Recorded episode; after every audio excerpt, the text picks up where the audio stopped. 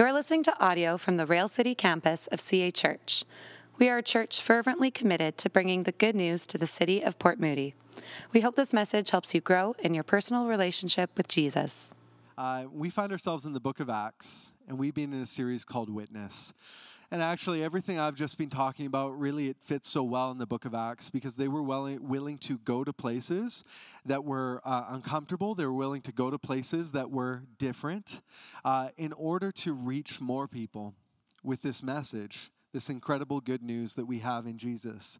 Uh, and, uh, and so we see story after story after story as the people of God, they go out in order to bring this message. And we have found ourselves in the story of a guy named Paul and a guy named Barnabas, and they begin to partner together. Paul was a Christian killer, he was a murderer of believers, he was Jewish, he was a Pharisee. He wanted to stamp out what he believed was this cult called Christianity. He wanted to put an end to it. Uh, and he has an encounter with the living Jesus. A bright light hits him on his way to Damascus to go and persecute more believers. And Jesus speaks to him and says, Saul, Saul, why are you persecuting me? Nathan preached about this. And he comes to faith and he, he gives up everything, all of his privilege, his status, uh, and, and, and really his exclusive Jewish faith, and he says, I'm putting my faith in Jesus.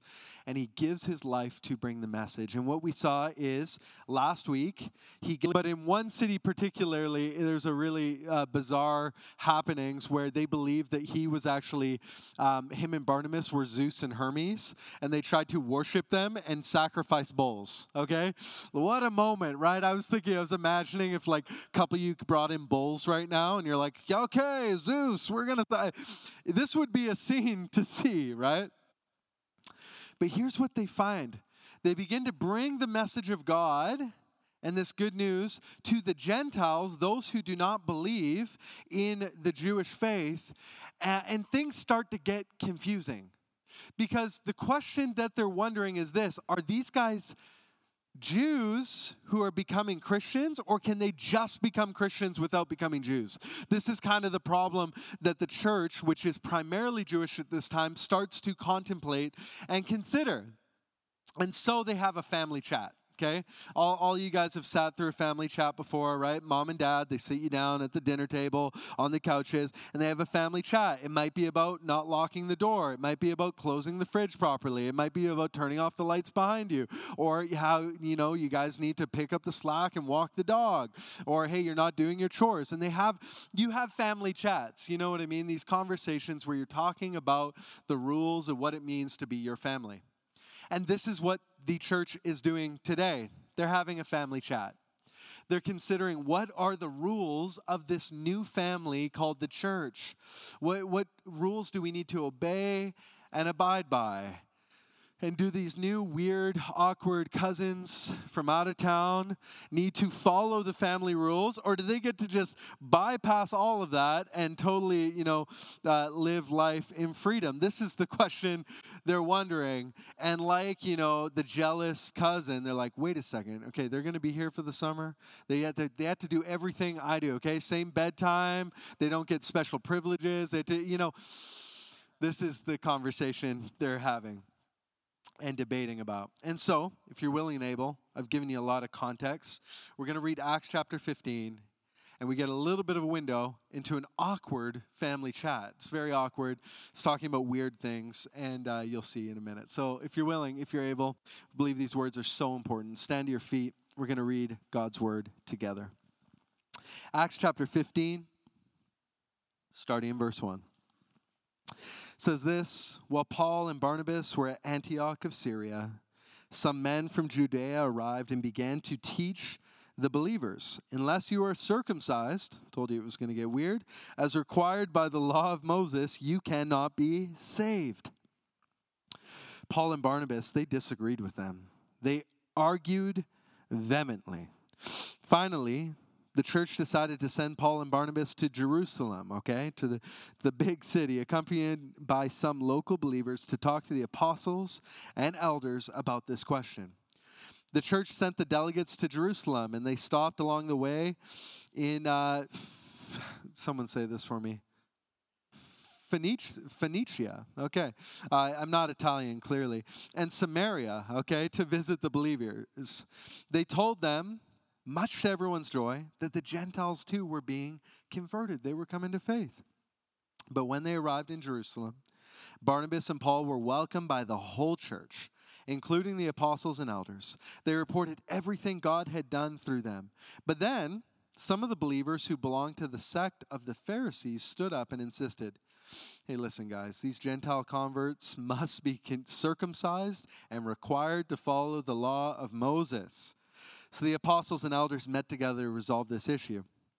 At the meeting, after a long discussion, Peter stood and addressed them as follows Brothers, you all know that God chose me from among you some time ago to preach the Gentiles so that they could hear the good news and believe.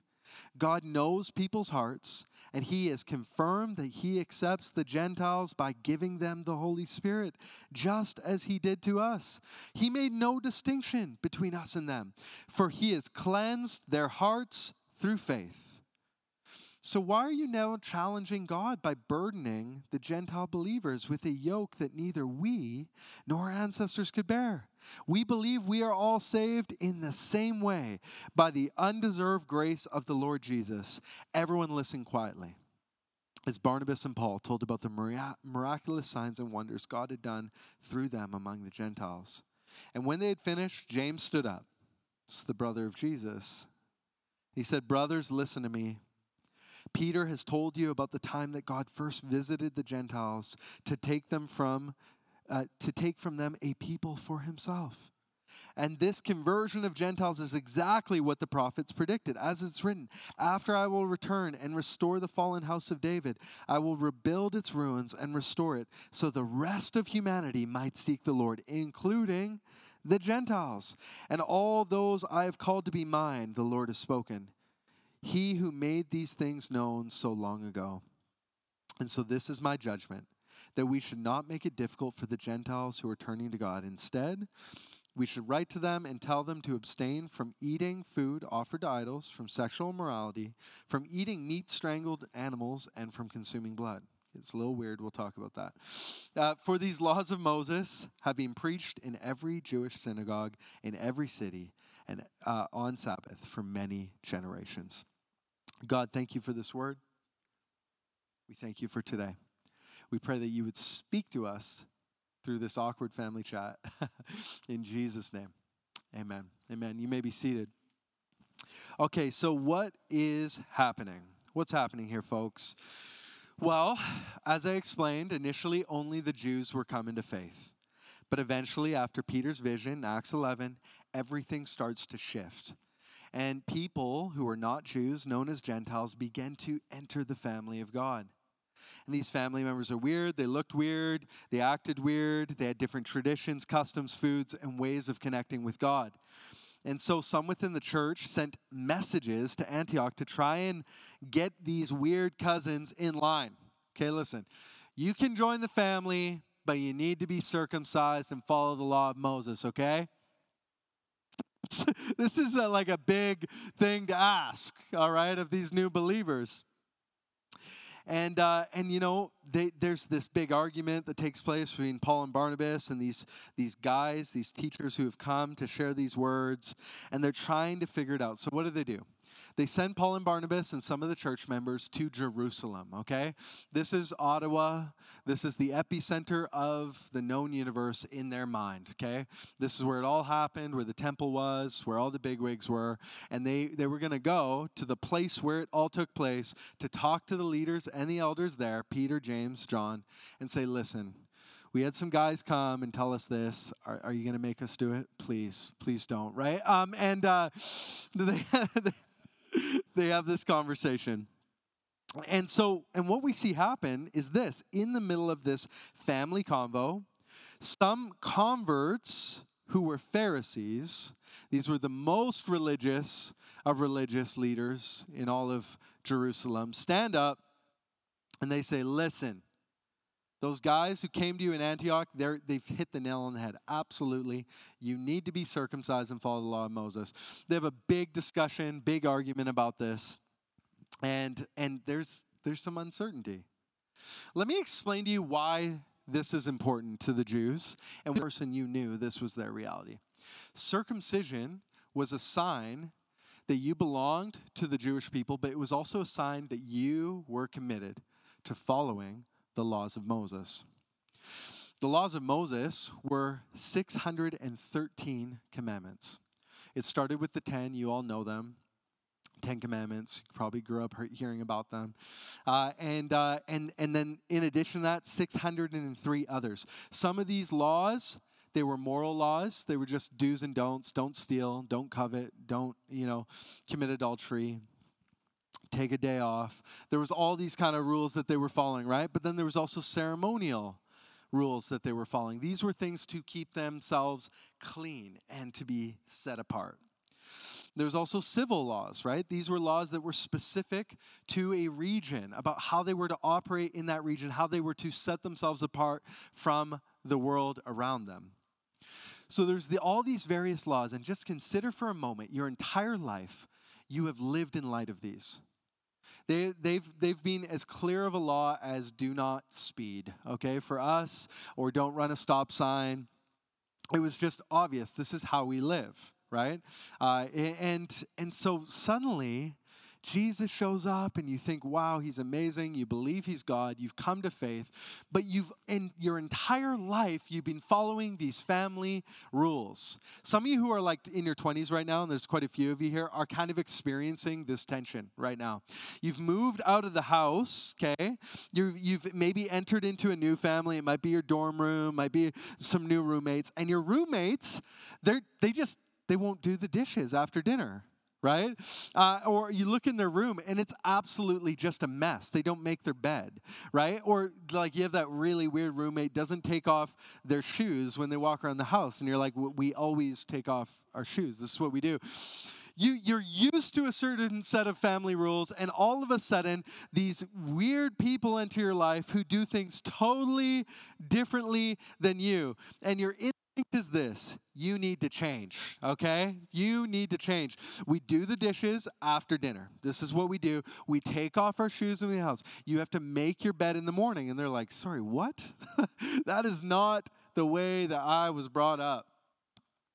This is the tension they're experiencing. They're, because all of their lives they have followed these rules, and now suddenly it feels like they're no longer valid and you're confused and you're unsure. And I want you to, to know this isn't just some ancient thing like weird ancient people who used to follow these rules. If you go to Israel today, they're still following them, okay? When I was there a couple months ago, I didn't get to have bacon for like two weeks. Not even turkey bacon. I asked for turkey bacon. They were like, anything with the word bacon in it? Nope, you're not allowed, right? In, in seriously, if you go to McDonald's in Israel, they have one McDonald's that has dairy products, and then you have to go to the other side of the mall to go to the other one that has meat because you cannot mix, you know, a milkshake with a burger. That's just not allowed. I actually, you know, I didn't have, uh, I either exclusively had dairy at a meal or exclusively like, you know, without dairy. They just, they follow it adamantly. Sabbath law, okay? I was there on three Sabbaths, which is Friday at sundown. Straight up, okay? The rabbis at sundown, they blow a shofar through some mega speaker through all of Jerusalem. It's like for like five minutes, okay, to tell you Sabbath. And the rabbis start walking around knocking on business doors. And if they're still working, they're like, Shabbat, Shabbat, hey, you stop working, right? To this day, to this day, they are adamantly following these rules, specifically the Orthodox Jews. And they're impressing them now upon the entirety of the rest of the country. Like, not even a corner store was open on Sabbath. I couldn't get on a bus. They have an automated train. That is not allowed to run on Sabbath. I get into the elevator, you can't select the floor you want to go on, okay? Like it's like the lights you you're not allowed to turn on a light switch. It's like it's just it's it's full on, folks. It's full on. I tell you all of this to help you understand how absolutely mind boggling it would be for them. That suddenly, these group of people join the family, but they don't have to follow the family rules. Shocking. Absolutely shocking. Whew. I'm just looking at the timer here. Wow, okay. Um, so let me get into it. Here's the big idea is that, friends, the questions they were asking themselves are these, and we can just put them on the screen. Do I need to become a Jew first to become a Christian? Does God still require us to fulfill the law of Moses? How am I made right with God? It wasn't just like these petty rules they were trying to follow, but they're trying to wrap their heads around these big questions, these big theological questions. And here was the result is that something had shifted, something had changed. Let's put up what Peter said. Peter says this. He says, when they arrived in Jerusalem, says Peter stood up. He says, Brothers, you all know that God chose me out from among you some time ago to preach to the Gentiles so they could hear the good news and believe. And it continues. God knows people's hearts. He has confirmed that he accepts the Gentiles by giving them the Holy Spirit, just as he did us. He made no distinction between us and them, for he has cleansed their hearts through faith. So, why are you challenging God by burdening the Gentile believers with a yoke? They would often call the law a yoke that neither we nor our ancestors could bear. Essentially, he's saying, friends, you know how exhausting the law of Moses is, all right? Let's not do this to them, right? this is what he says. And he says, more than that, God has confirmed he's accepted them. So here's the big idea. Because of Jesus, the law is fulfilled. Because of Jesus, the law is fulfilled. Let me explain what I mean by this. Jesus lived perfectly. He died sacrificially so that you and me and all of us who were to come, including these, these new Gentile brothers and sisters, do not have to fulfill the law any longer to be saved. This was radical. I remember Eve talking about this a number of weeks ago when the first Gentiles came to faith. A radically, radically new thing for them. And this is good news because formally, the law condemned us.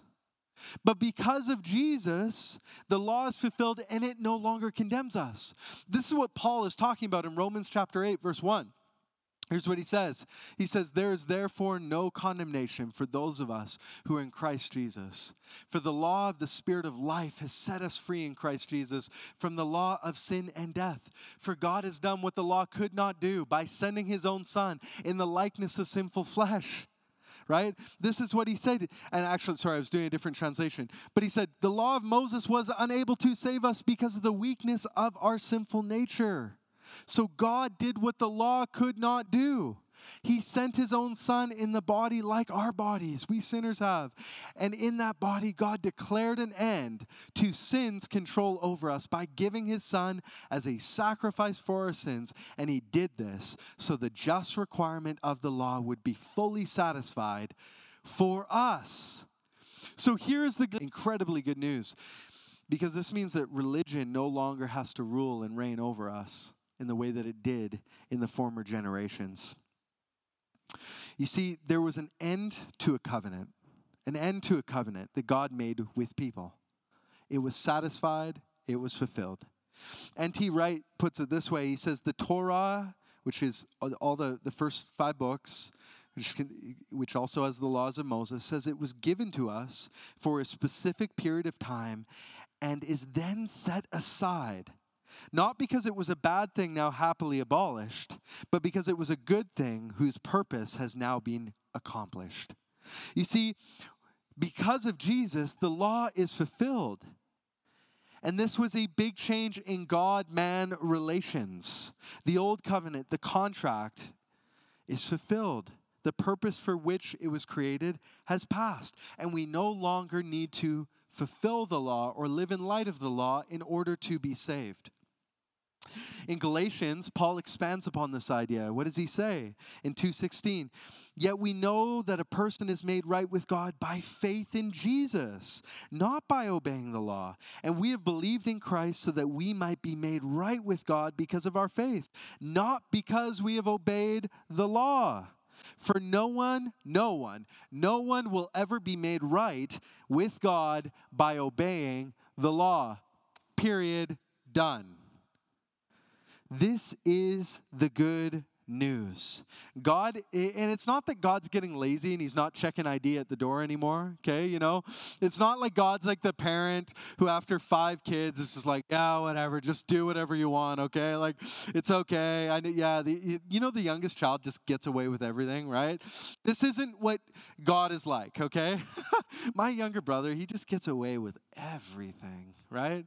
He's still just living in the land of milk and honey you know, just like getting free meals and cheap rent. You know, like it's just like, this isn't what's happening with God, okay? It's satisfied. It was fulfilled in Jesus. He did what we could not do because of the weakness of our sinful flesh. And man, is this good news? Is this good news that you and me do not have to follow the law in order to be saved? We get to live the law for different reasons. I'll talk about that in a moment. But we no longer have to do these things in order for to be made right with God. To be made right with God. Thank you, Jesus. Because even Peter was saying, man, we couldn't even bear the yoke of this law. In fact, the law, its purpose was to condemn us, which is kind of weird if you think about it. Why would God create something to condemn us? But the purpose of it was this, and this is why it's its purpose being fulfilled. It revealed that human beings, in their own effort, in their own steam, cannot work their way to God. It revealed that human beings, in their own efforts, cannot cleanse themselves.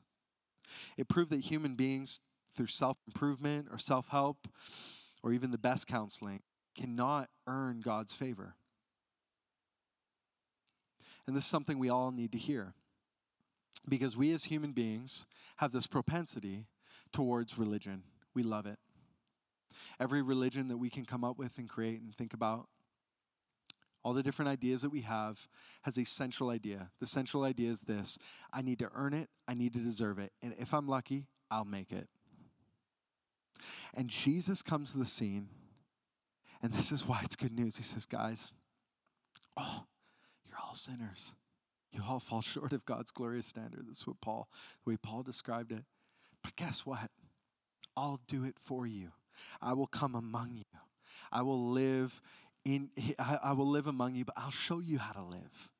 And I'll show you what God is like. And I'll love my neighbor and I'll perfectly fulfill the law in order that when you put your faith and you trust in me, you can be hidden in me.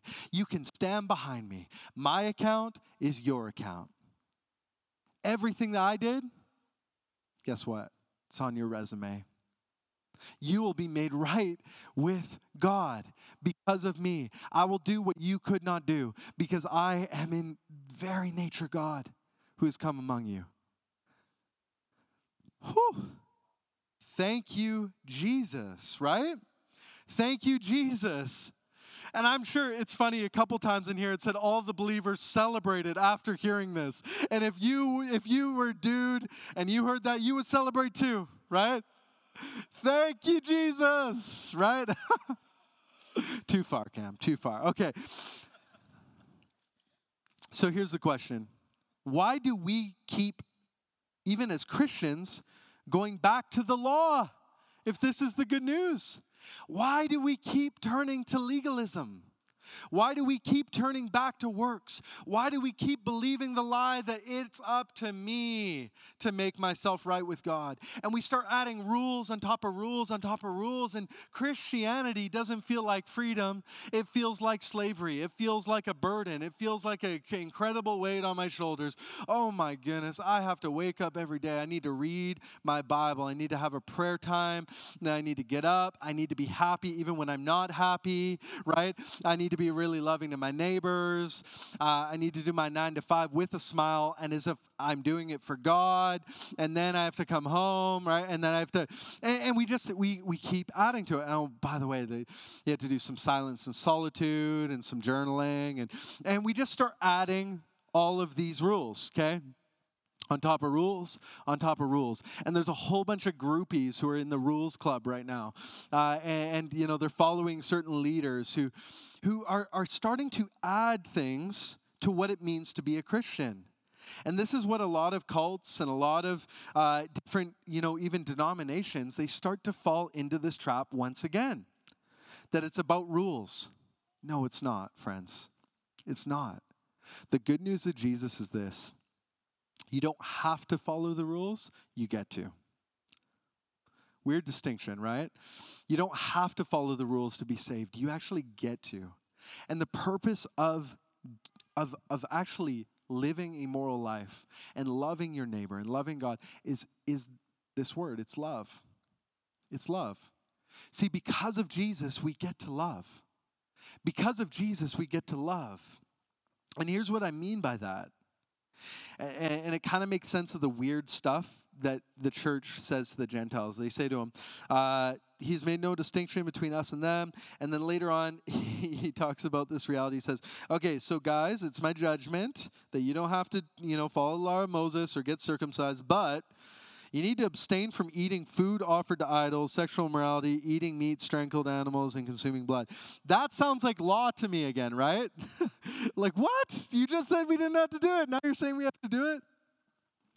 But here's why they told them to do these things, and this is the key in the passage. It says, For these laws of Moses have been preached in every Jewish synagogue in every city on every Sabbath for many generations. So here's what he's saying Guys, okay, Gentiles, you're part of the family. You don't got to do these things anymore. You don't have to follow the rules. But man, can you just help us out? Because this is really weird. So when you guys start bringing food sacrifice to idols to like the dinner party, it's a little weird, okay? And then when we see some blood in the meat, we shudder, right? And then you know, and and and like some of your you know practices, they're really, uh, and and because of Jesus, we get to love. Jesus, in fact, took all of the law and he summarized it in these words. He said this in Matthew 22. He said, Friends, he says, love the Lord your God with all your heart, with all your soul, and all your mind. This is the first and greatest commandment. And secondly, equally important, love your neighbor as yourself. He says, all of the law is summarized in these words. We get to love. So when we, we live morally, or in light of God's word, both Old Testament and New, the moral laws, we, it's, our, it's a way of worship. It's a way of loving God and saying, Thank you, God. I believe that you're good. I believe you have the best in mind for me. And so I will love you by following your lead. And guess what else? I will love my neighbor. And, and so, and, and so I'm going to sacrifice on behalf of my neighbor. I'm going to I'm going to give up my rights behalf of my neighbor. Here's how this tangibly kind of plays itself out because I think about it. Do you remember at the like beginning of the pandemic when we first launched Rail City? And it wasn't mandated by the government for us to wear masks. Okay? But I said to our team, I said, listen, there's a lot of people in the city right now for all sorts of reasons who who would feel way more comfortable if we would wear a mask. And so I said, hey, it's not mandated yet, but we're all going to wear masks. Some of you grumbled, oh, right, like the whole thing. But it was it was a way of showing love. The law didn't dictate that we must do it, but we did it to love our neighbor. Another way this plays out, if I if I meet up with someone who doesn't drink, or I meet up with someone who passed when it comes to drinking, uh, and they and so therefore they're abstaining. I don't invite them to the breweries, right, to have a drink. This is the way I love. I in Christ can freely have a beer, but I don't. In love. I, I can think of, of other examples.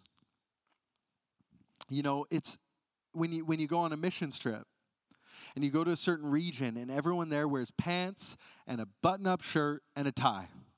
I don't show up in flip-flops and shorts. I'm not mandated to do that by any means, but I put on the tie, I put on the shirt, put on the pants, I tuck in the shirt. Get that, right? Like, what? Because of love. Because of love.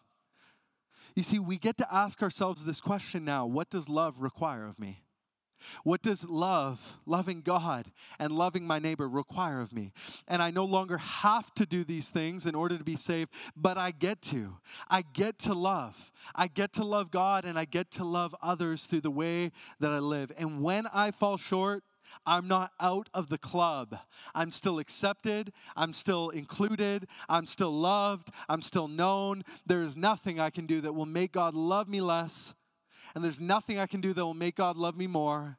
He just loves me. This is the freedom that we now get to live in as the church. We get to love. We get to love, friends. And this is incredibly good news. This is the gospel. So if you've come from another religion and you're tired, welcome. Okay? You've come from a denomination, you're just exhausted right? Just from doing like Bible weightlifting, okay? You get to read your Bible. You get to. You get to pray. You get to take a day off. this is good news. And listen, if you're Jewish, you can keep eating kosher. Feel free, right? you get to, but you don't have to. You don't have to, friends. And this is the gospel. And so we conclude, as we always do, with communion. And this, this one text stood out to me in all of the texts, 35 verses. He said this, and this was in Peter's word because of Jesus, your heart is clean. Says, Brothers, we all know that God chose me among the nations. God knows people's hearts, and He confirmed that He accepts the Gentiles by giving them the Spirit. And He made no distinction between us and them, for he cleansed their hearts through faith.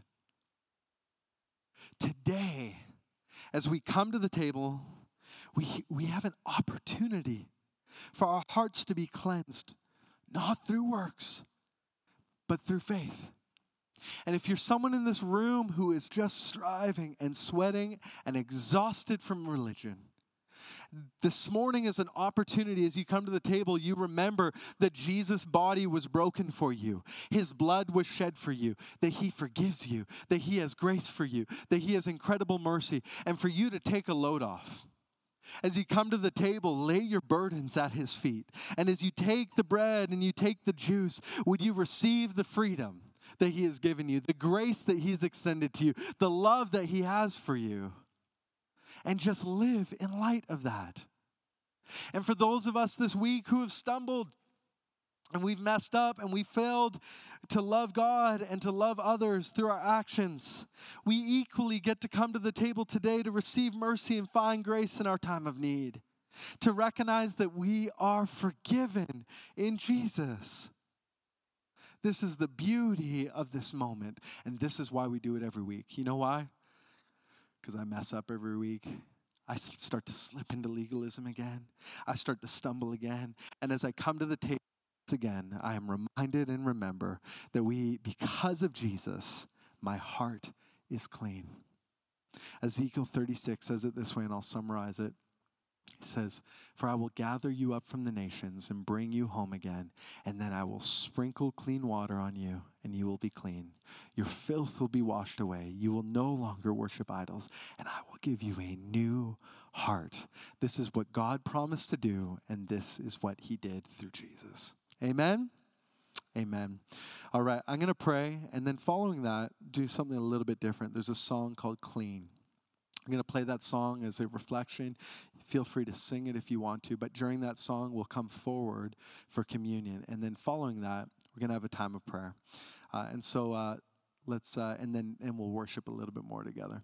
So let's pray. The ushers can come forward with communion. God, thank you for this morning, and thank you for my friends. I'm grateful for this good news that because of Jesus, the law is fulfilled. And because of Jesus, I get to love. And because of Jesus, my heart is clean. And that is what we remember through communion. And so as we come to the table today, some of us will be laying our burdens of legalism at your feet, and others our sin and our brokenness. But to each of us, you say, Welcome. You are loved. Receive my grace. Thank you for that reality, God, that good news. I pray these things in Jesus' name. Everyone said, Amen. Amen. Thanks for listening to this message. If you've been listening to our sermons, but you're not a part of a church community, we would love to have you join us. You can go to cachurch.ca slash railcity to find out more information about getting involved in the life and mission of the Rail City campus of CA Church.